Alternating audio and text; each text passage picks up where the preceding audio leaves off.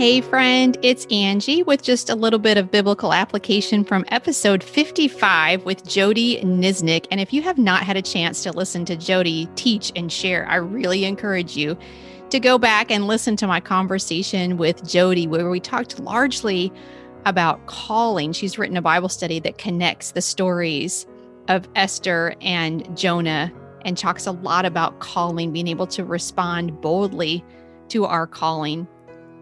And as we talked, Jody shared a verse that means a lot to her from the book of Ephesians. And I thought it would be fun to just camp on this verse for a few minutes and see what kind of application we can find for our lives. It's Ephesians 2:10. I'm going to read it from the NIV. It says, "For we are God's handiwork, created in Christ Jesus to do good works, which God prepared in advance for us to do." And I want to focus in on this word handiwork. What does it mean? That we are God's handiwork? Well, in other Bibles, we would read words like accomplishment, workmanship, masterpiece, poetry. I loved that one. In the Amplified, it says, We are his own master work, a work of art. I love that. The Greek word for handiwork is poiema, which means a product or a fabric or a thing that is made. And when used in the Bible, it specifically means a thing that is made with God as creator. This word comes from the Greek word poieo, which is a prolonged form of a primary. So think of something that is happening and still happening and still happening, right? It's just ongoing. So we are reformed and being reformed. We are refined and being refined. We are a workmanship, a masterpiece, and we be, are being created into a masterpiece. It's ongoing. All right. This word that the word for handiwork comes from means to make or do, to abide. That indicates that ongoing process, does it not? To band together, to execute, or to journey. We are learning as we move, right? Along the journey, we are finding things. Along the journey, we are learning things, discovering things. And that's what this word is talking about.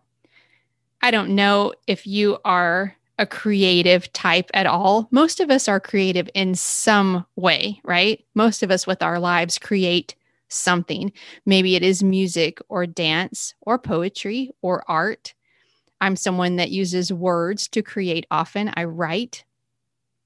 And through the writing process, one of the things that I have learned as I have journeyed is that editing is a crucial part of a finished product that you're proud of. So often I will write something and then I've learned I need to let it sit for a little while. And then after a little while, I need to go back and take a look at it with fresh eyes. And at times, I have to cut things that are pretty painful to cut because, like, that's a good story or those are good words, right?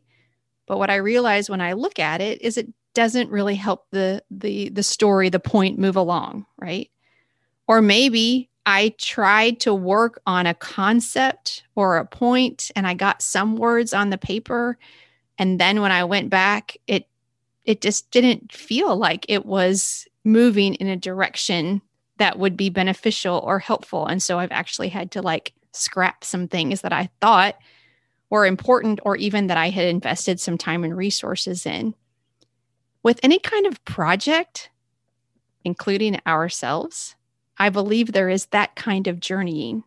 There's that kind of understanding. There's that kind of process that we are a masterpiece and we are becoming through editing, through pruning, through learning, through stops and starts, through successes and failures, through following God in obedience and answering our call, and through ignoring or denying that, right? All of this is a process that can, when we surrender our lives to Christ, actually make us the beautiful reflection, because the masterpiece that we are ultimately is a reflection, is or is not a reflection of the love and grace of Jesus Christ.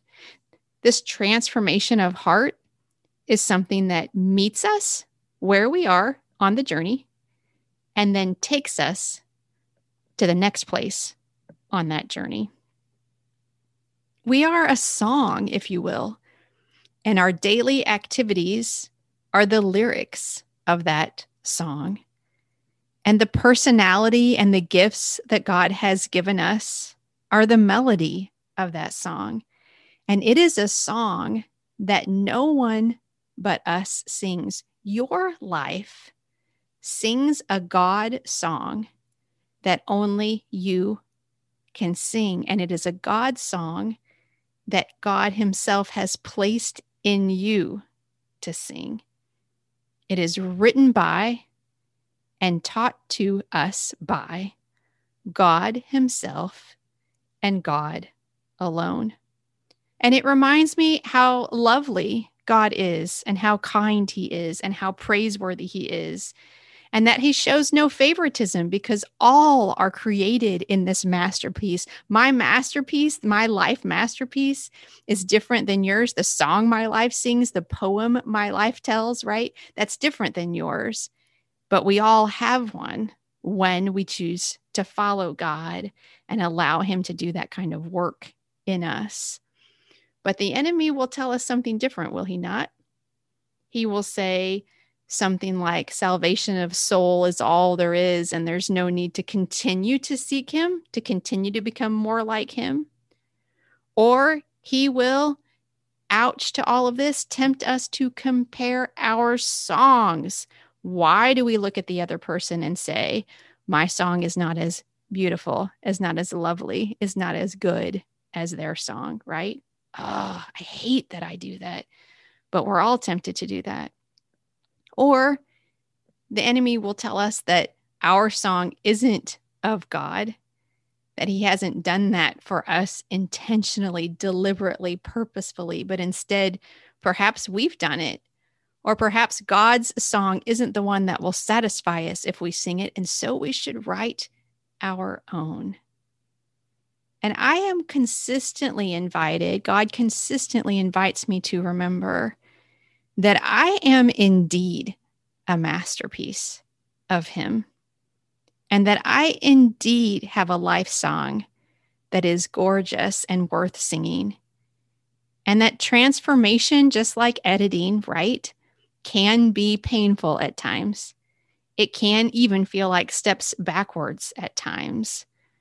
But there's such beauty in discovery, such beauty in the process of being created, ongoing created, ongoing discovered, right? That I am becoming and you are becoming more and more lovely with every submission to God. I hope that's encouraging to you today. It was encouraging to me. I loved talking to Jody. I loved how listening to her, learning from her, just made me think and it made me dig deep inside myself. And again, I hope if you haven't had time yet to listen to our conversation, that you will go back and do so. And I hope and I pray that wherever this day finds you, that you are walking in the confident knowledge that you, my friend, are a beloved, cherished, child of God, a workmanship, a masterpiece created by Him alone. Peace.